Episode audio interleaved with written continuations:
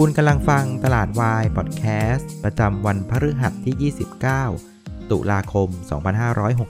2563 รายการที่จะทำให้คุณเข้าใจตลาด เข้าใจหุ้น และก็พร้อมสำหรับการลงทุนในวันพรุ่งนี้ครับ สวัสดีนะครับ วันนี้คุณอยู่กับน้าแดงจรูนพันธ์วัฒนวงศ์เหมือนเดิมครับ ครับ วันนี้นะครับเซตอินดี x เนี่ยก็ถือว่าโกงความตายได้อีกครั้งหนึ่งนะครับ หลังจากเมื่อคืนนี้นะฮะ ดาวโจนเนี่ยติดลบไปถึง 943 จุดนะฮะลบไป3%นะครับแต่ว่าเซตอินดี x เนี่ยนะครับวันนี้ติดลบเพียงแค่ 6 จุดเท่านั้นเองนะครับปิดที่ 1,201 จุดนะครับลบไปครึ่งเปอร์เซ็นต์นะครับแม้ว่าในเชิงของอ่าเซนติเมนต์เนี่ยอาจจะดูโอเคนิดนึงตรงที่ว่ามันไม่หลุดพันสนะ มันเด้งกลับมาปิด 1,201 จุดได้ แต่ว่าบนแผนการเทรดที่ให้ไว้นะครับคือถ้าเกิดหลุด 1,206นะนะฮะมันก็ต้องเป็นภาพของการกระชับพอร์ตลงมาคัดลอตอะไรก็ว่าไป แล้วก็ต้องเป็นภาพที่ควรจะต้องถือเงินสดที่เยอะขึ้นนะครับตามแผนการเทรดของเรานะคราวนี้ในภาพของเอเชียนะครับก็ถือว่าใกล้เคียงกับบ้านเรานะครับวันนี้เอเชียก็ลบไป 0.6%แล้วก็อาเซียนเนี่ยลบไป 0.8%นะครับประเด็นที่นะครับเอเชียได้รับวันนี้นะครับก็เป็นภาพที่คล้าย ๆ กันก็คือเรื่องของข่าวในเชิงลบที่มาจากฝั่งของ อเมริกาแล้วก็ยุโรปนะครับโดยเฉพาะที่ยุโรปนะครับเริ่มมีการล็อกดาวน์แล้วนะครับในประเทศฝรั่งเศสนะครับก็เป็นการล็อกดาวน์ในครั้งที่ 2 ในขณะที่ประเทศเยอรมนีนะครับก็เริ่มมีการล็อกดาวน์ในกิจกรรมบางประเภทนะครับเช่นในผับในบาร์ในโรงหนังต่างๆนะครับก็เป็นภาพจากเรื่องของโควิด -19 ที่เป็นลักษณะของ second wave แล้วในยุโรปนะฮะ ในขณะที่ฝั่งของอเมริกาเองนะครับภาพของการติดเชื้อรายวันก็ยังคงสูงอยู่นะครับระดับวันละประมาณสัก 70,000 กว่าคนนะครับในขณะที่เรื่องของผลการทดสอบวัคซีนในเฟสที่3เนี่ยก็ยังไม่ได้มีผลคืบหน้าออกมาอย่างมีนัยสำคัญ ส่วนประเด็นในเรื่องของมาตรการช่วยเหลือเยียวยานะครับกระตุ้นเศรษฐกิจหรือที่เรียกว่าสติมูลัสเนี่ยของอเมริกาก็ยังคงออกมาอย่างล่าช้านะครับ ซึ่งก็คิดว่าคงจะไม่ทันนะครับในการเลือกตั้งวันที่ 3 พฤศจิกายนแล้วล่ะนะครับเพราะงั้นตอนนี้มันก็เข้าสู่โค้งสุดท้ายนะครับของการเลือกตั้งแล้วนะครับ ก็เป็นภาพที่ตลาดหุ้นก็กลับมากังวลอีกรอบหนึ่งครับรอดูผลกันนะครับ เพราะฉะนั้นจะเห็นว่าจากข่าวลบในลักษณะนี้นะครับมันก็ส่งออกเข้ามานะครับหาตัวของสินทรัพย์ทางการเงินต่างๆนะครับที่สะท้อนออกมา จากข่าวลบข้างต้นนะครับ เราจะเห็นว่าตลาดหุ้นนะครับสหรัฐยุโรปเองก็ลบคนละประมาณสัก 3% 4%นะครับ ราคาน้ำมันดิบเองนะครับ ก็ลดลงถึง 5.5%เมื่อคืนนี้นะครับเวสเท็กซัสเนี่ยปิดที่ 37 เหรียญนะครับ ก็หลุด 40 ไปอย่างสวยงามเลยนะฮะ ก็ลดกันไปเต็มๆนะครับ จากความกังวลเรื่องของการล็อกดาวน์นี่แหละที่จะทำให้ความต้องการใช้น้ำมันมันลดลงนะครับในขณะที่ราคาทองคำน่ะกลับปรับตัวลงนะ เออ ตอนแรกคนก็คิดว่าถ้าเกิดตลาดหุ้นลงมากๆนะครับ เงินมันจะวิ่งไปหา safe haven คนก็นึกถึงทองคำแต่ว่าเอาเข้าจริง ๆ แล้วทองคำก็ปรับตัวลงเช่นกันนะครับ ในขณะที่ตัวที่เป็นตัวของ option price index ของ S&P 500 นะครับ ของตัวที่เรียกว่า Wix index นะครับ ก็เด้งขึ้นถึง 20%นะครับปิดที่ 40 จุดก็เรียกว่าทำจุดสูงสุดใหม่ในรอบ 4 เดือนเลยนะครับ ก็เป็นการสะท้อนว่าตอนนี้คนอเมริกันนักทุนอเมริกันก็มีความกังวลกับตลาดหุ้นมาก ก็มีการมาซื้อนะครับตัวของออปชันนะครับของ S&P 500 กันค่อนข้างเยอะเลย ก็จะทำให้ตัวของ VIX Index ซึ่งเป็นราคาของ option ของ S&P 500 มันเด้งขึ้นนะครับ ซึ่งภาพแบบนี้นะครับมันทำให้เห็นว่านะครับตัวของสินทรัพย์เสี่ยงต่างๆนะคนเริ่มกังวลนะเริ่มกันเรียกว่าถอนเงินมันออกมาจากทั้งตลาดหุ้นนะครับตลาดน้ำมันตลาดทองคำแล้วมันวิ่งไปไหนล่ะ สุดท้ายเนี่ยมันก็สะท้อนออกมาว่ามันวิ่งไปหาเงินสดนะครับสิ่งที่เราเห็นก็คือตัวของ Dollar Index เนี่ยก็ปรับตัวขึ้นประมาณสัก 0.4%ไปอยู่ที่ 93.4เลยนะ อ่าเพราะฉะนั้นภาพแบบนี้มันเป็นภาพที่ว่าโควิด กลับมาอีกรอบนึงนะครับตลาดหุ้นเริ่มเซ ตลาดน้ำมันเริ่มเซ ทองคำชักจะไม่ไหวนะครับ VIX Index ปรับตัวขึ้นนะครับ bond yield ก็ไม่น่าสนใจละเพราะฉะนั้นมันเลยกลายเป็นภาพที่นักลงทุนส่วนใหญ่นะเริ่มนะครับกลับมาถือเงินสดมากขึ้น ก็เลยทำให้ตัวของ Dollar Index มันปรับตัวขึ้นนะครับการเคลื่อนไหวของ SET Index เมื่อเช้านี้นะครับตอนเช้าพอเรารับข่าวจากอเมริกาจากยุโรปใช่ไหมฮะก็มีการกระโดดลงมาประมาณสัก 4 จุดนะครับก็ไปทำจุด ต่ำสุดที่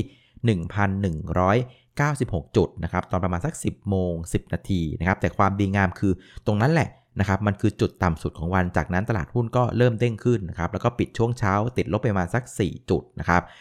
โดยในช่วงเช้าเนี่ยนะครับที่ตลาดหุ้น ที่ที่ไม่ลงแรงมากนะ ผมว่าส่วนหนึ่งมันมาจากว่าในตอนเช้านะ่ะสังเกตว่าตัวของดาวโจนส์ฟิวเจอร์เนี่ยนะครับมันเริ่มเด้งขึ้นมานะครับมันบวกมันสัก 200 ถึงถึงเกือบเกือบ 300 จุดนะครับมันก็ทำให้คนคอมีความบอกว่า เฮ้ย คืนนี้อเมริกาน่าจะเด้งเว้ย มันก็เลยทำให้ตลาดหุ้นอะไม่ได้ลงอะไรมากนักนะฮะคราวนี้พอมาช่วงบ่ายเนี่ยตลาดหุ้นก็ยังไปไม่ไหวนะครับก็ยังเป็นภาพของการไซด์เวย์อยู่ในแดนลบนะครับแล้วก็ไหลลงมานะครับไปปิดลบ 6 จุดปิดที่ 1,201 จุดนะครับคือไม่หลุด 1 2 0 0นะก็ถือว่าใช้ได้นะครับแต่ว่าอย่างไรก็ดีเนี่ยภาคบ่ายเนี่ยอาการมันยังไม่ได้ดีเท่าไหร่นักนะครับ คือ Dow Jones Futures น่ะจากบวก 2-300 จุดอะมันก็เริ่มแผ่วแผ่วแผ่วลงไปเรื่อยๆนะครับในขณะที่ตลาดหุ้นยุโรปเปิดมาเองก็เด้งบางๆนั่นเอง และที่สำคัญคือราคาน้ำมันดิบนะครับอ่าฟิวเจอร์เนี่ยติดลบไปถึง 4%เนี่ยเป็นการสะท้อนเห็นว่าตลาดยังคงกังวลเกี่ยวกับเรื่องของการล็อกดาวน์ทั้งในยุโรปแล้วก็ อเมริกาไม่รู้จะเกิดขึ้นหรือเปล่านะ แต่คนกังวลมากสะท้อนออกมาที่ราคาน้ำมันเลย ติดลบไปถึง 4%แม้ว่ากำลังจะมีพายุลูกใหม่ที่เข้าที่อ่าวเม็กซิโกแล้วก็ตามนะฮะคราวนี้มาดูหุ้นกันบ้างนะครับ หุ้นที่ช่วยพยุงตลาดในเชิงบวกวันนี้นะครับ อันดับ 1 เป็นใครไปไม่ได้นอกจากสีตังโกรฟนะครับบวกไป 5%ปิดที่ 93 บาท สลึงหนึ่งนะครับ ตัวนี้ตัวเดียวเนี่ยช่วยตลาดได้ถึงประมาณสัก 0.6 จุดนะครับ ก็เป็นประเด็นในเรื่องของโควิด -19 นี่แหละที่เกิด second wave ที่ที่ฝั่งยุโรปนะฮะ ส่วนอีกตัวหนึ่งก็คือ Advance นะครับ ก็บวกมา 1%นะครับ ก็อาจจะเป็นอารมณ์ของการที่เข้าไปหาหุ้น Defensive นะครับ ส่วนถ้าเกิดมองเป็นกลุ่มเนี่ยนะครับ มีกลุ่มหนึ่งที่น่าสนใจคือกลุ่มธนาคารครับวันนี้กลุ่มธนาคารเนี่ยโอ้โหใช้ได้เลยนะฮะ วันนี้ธนาคารกสิกรไทยบวกมา 2%แบงก์กรุงเทพ 2% KTB ก็ 2%เช่นกันนะครับ ก็อาจจะมองได้ว่าเรื่องของงบการเงินน่ยซึ่งประกาศไปเรียบร้อยละ จบไปแล้วนะครับ ซึ่งภาพที่ตลาดมองเห็นคืองบส่วนใหญ่ออกมาค่อนข้างตามคาด แล้วก็ดีกว่าคาดเล็กน้อยนะครับ อาจจะสะท้อนว่าเนี่ยจุดต่ำสุดของอุตสาหกรรมธนาคารน่ะมันน่าจะผ่านไปแล้วนะครับ นอกจากนั้นเองนะครับธนาคารแห่งประเทศไทยก็ออกมาย้ำในลักษณะว่าลูกหนี้ต่างๆ ที่มาขอความช่วยเหลือนะครับตอนที่ในช่วงที่ผ่านมา ปรากฏว่า 60%ของลูกหนี้เหล่านั้นสามารถกลับมาจ่ายหนี้ได้แล้วนะครับตอนนี้เหลือมอนิเตอร์นะครับที่ต้องเจรจาแก้ไขปรับโครงสร้างหนี้อีกประมาณสัก 30-40%อะพอแบงก์ชาติออกมาพูดแบบนี้ งบธนาคารออกมาตามคาด หรือดีกว่าคาดเล็กน้อยนะครับมันก็เลยทำให้ตลาดก็เริ่มมองว่าเออกลุ่มธนาคารอะมันก็น่าจะผ่านจุดต่ำสุดไปแล้วนะ แต่ประเด็นก็คือว่าในภาพของการฟื้นตัวน่ะมันยังเป็นการ ฟื้นตัวแบบช้าๆ อย่างอย่างที่บอกคืออีก 30-40%ของลูกหนี้ที่มีปัญหานะยังอยู่ในโหมดของการมอนิเตอร์ ซึ่งต้องยอมรับว่าไอ้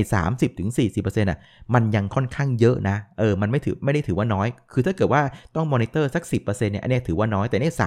30-40%เนี่ยอันนี้ก็ยังเป็นอะไรที่น่าเป็นห่วงอยู่ เพราะฉะนั้นมันก็เลยเป็นภาพที่อะธนาคารจุดต่ำสุดผ่านไปละแต่จะฟื้นไปเร็วแรงเร็วๆไหมเนี่ยอาจจะต้องแบบรออีกนิดนิดนึงนะครับแต่ว่ามันก็เป็นเรื่องของการฟื้นตัวอ่อนๆนะฮะ คราวนี้กลุ่มที่กดตลาดในเชิงลบวันนี้นะครับ อันดับหนึ่งก็จะเป็นใครไม่ได้นอกจาก AOT เช่นกันนะครับโควิดมาแบบนี้ความคาดหวังที่จะเห็นนักท่องเที่ยวกลับมาเร็วๆ มันยิ่งช้าออกไปอีกนะครับ วันนี้ AOT ก็ติดลบไป 3%ตัวที่ 2 ก็จะเป็นปตทนะฮะลบไป 1%ก็ตามราคาน้ำมันที่ปรับตัวลงมานะครับ ตัวที่ 3 ก็จะเป็นตัวของ CPO นะครับลบไป2%นะครับวันนี้เขารอฟังผลเรื่องของคณะกรรมการกขอคอนะ ว่าจะอนุมัติให้ CPO เนี่ยเข้าซื้อหุ้น Tesco หรือเปล่านะครับซึ่งผมค่อนข้างเชื่อเลยว่า ตอนนี้นะพูดถึงหุ้น CPO ทุกคนนะสวดมนต์เลยคือ อย่าซื้อเลยอย่าซื้อเลยนะครับเพราะว่าตั้งแต่มีข่าวจะซื้อนะ โอ้โห หุ้นเนี่ยไปไม่เป็นเลยนะครับเพราะคนกังกลัวว่าไซส์การซื้อเนี่ยมันค่อนข้างใหญ่นะครับภาระดอกเบี้ยก็สูง แถมไอตอนที่ซื้อน่ะนะครับตอนที่กำหนดราคาซื้อ ตอนนั้นอะโควิด มันยังไม่มีเลย เพราะฉะนั้นราคาซื้อวันนั้นอะนะครับวันนั้นอาจจะมองว่าถูก วันนี้กลายเป็นของแพงไปเรียบร้อยแล้ว เพราะฉะนั้นผมว่าตอนนี้ทุกคนนั่งภาวนาว่าแม่อย่าซื้อเลยอย่าซื้อเลยนะก็เดี๋ยวมารอกันนะครับว่าคณะกรรมการกขอคอเนี่ยจะให้ซื้อหรือไม่ซื้อหรือเปล่านะแต่ว่ารอมาทั้งบ่ายก็ยังไม่มีข่าวออกมานะครับ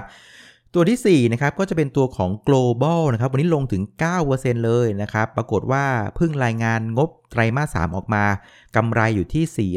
456 ล้านบาทนะครับ จริง ๆกำไรนี่ถือว่าโอเคนะ เพราะว่ากำไร 456 ล้านอะก็ยังเป็นภาพของการเติบโต 4%นะครับ เทียบกับปีที่แล้วนะครับ แม้ว่าปีนี้จะมีโควิดนะ แต่กำไรมันยังโตได้ 4%จริง ๆ ต้องปรบมือให้กับผู้บริหารนะ ก็ยอมรับว่าเก่งจริง ๆ แต่ประเด็นมันอยู่ที่ว่า ตลาดนะครับ โดยเฉพาะนักทุนสถาบันอะมีความคาดหวังอย่างแรงกล้าว่า ตัวของอัตรากำไรขั้นต้นอะมันจะขยายตัวอย่างต่อเนื่องนะครับ โดยในไตรมาสที่แล้วน่ะมันอยู่ที่ประมาณสัก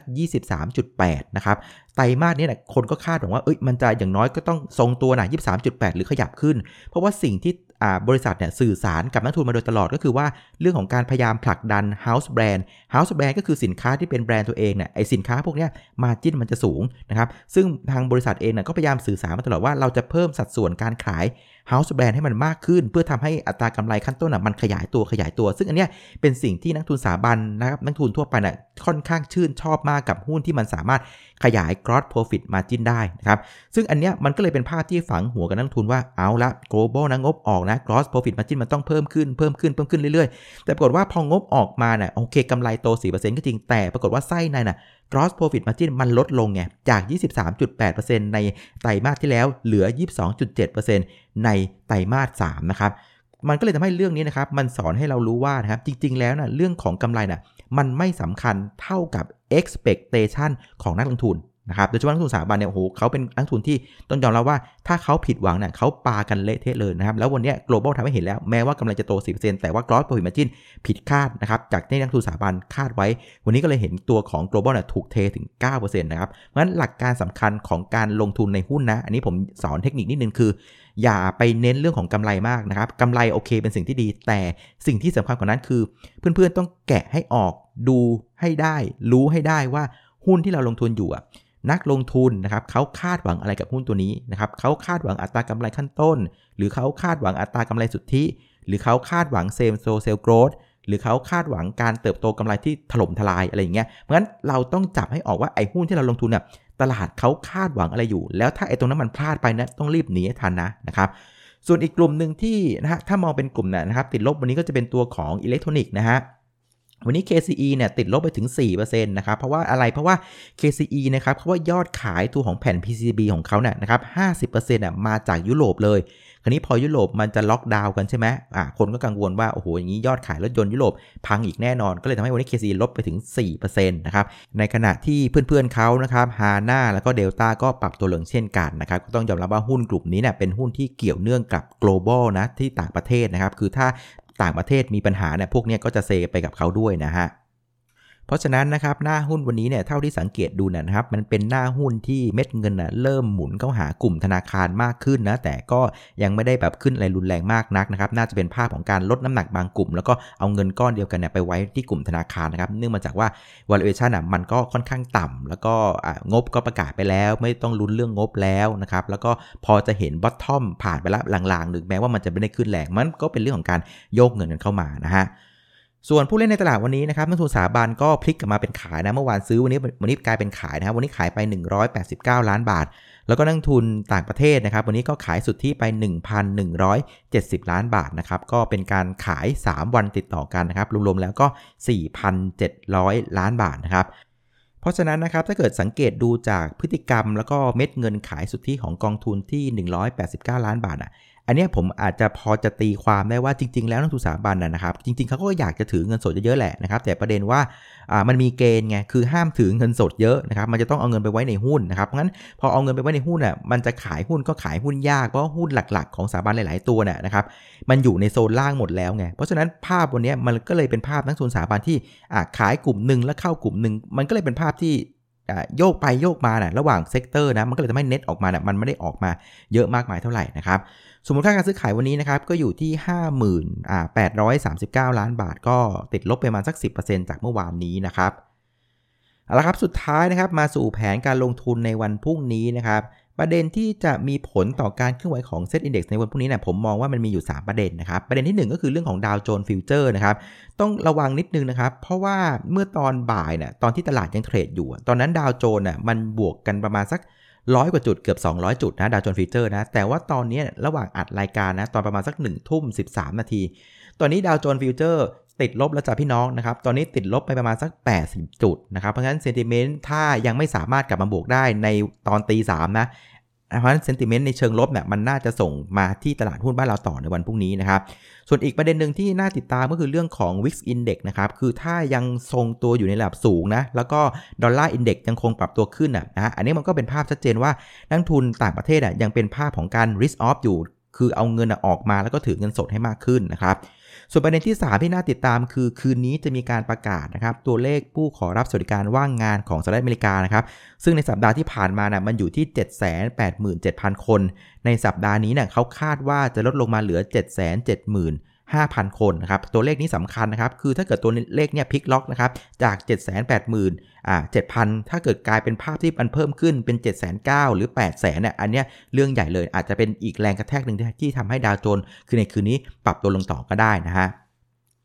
เอาละสุดท้ายนะครับมาสู่แผนการเทรดของเรานะครับแผนการเทรดของเราก็คือว่า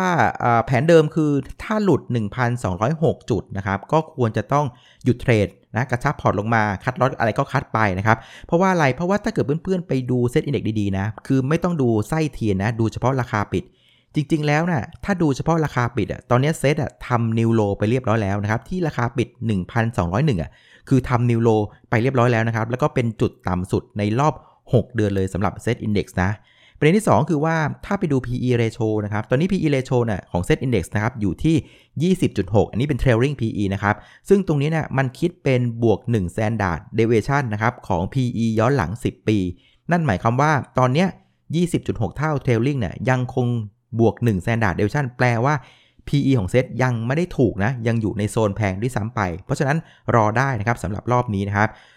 ส่วนประเด็นที่3นะครับสำหรับเพื่อนๆที่สายมือคันนะชีวิตนี้มันต้องเทรดนะ แม้ว่าจะหลุด 1,206 จุดมาแล้วนะครับ ก็เทรดได้นะครับ ไม่ว่ากันแต่ผมว่าตอนนี้สิ่งที่สำคัญคือเรื่องของการจัดพอร์ตดีๆนะ คือผมว่ายังไงก็ตามแบบบนลักษณะแบบนี้นะ หุ้นนะควรจะน้อยกว่าเงินสดนะครับถ้าเกิดใครมีหุ้นมากกว่าเงินสดตอนนี้นะผมว่าอยู่ในโหมดที่ค่อนข้างเสี่ยงนะเพราะฉะนั้นถามว่าเทรดได้ไหมเทรดได้ แต่ว่าต้องเทรดด้วยเม็ดเงินจำกัดนะอย่าไปเทรดเยอะเกินไปนะครับ เพราะว่าอย่างที่บอกนะครับ ถ้าดูเฉพาะราคาปิดของเซตอินดี x เนี่ย มันทำ new low ไปแล้วนะครับ มันโอกาสที่มันจะทำ low ต่อนะเวลาเวลาอะไรมันหลุด low นะโอกาสมันจะไหลต่อ มันมีความเป็นไปได้สูงนะครับมันต้องมีเงินสดเยอะไว้หน่อยนะ เวลามันลงมาลึกๆ เราจะได้มีเงินซื้อหุ้นนะครับเอาละครับ ก็ครบถ้วนนะครับสำหรับรายการตลาดวายพอดแคสต์นะครับ ขอบคุณเพื่อนทุกคนที่ติดตามกดไลค์กดแชร์ให้นะครับ วันนี้ขออนุญาตลาไปก่อนนะครับ แล้วก็เหมือนเดิมนะครับ รายการตลาดวายพอดแคสต์ไม่มีวันศุกร์นะครับ เราจะไปเจอกันอีกทีตอนช่วงบ่ายๆวันอาทิตย์นะครับ วันนี้ลาไปก่อนครับ สวัสดีครับ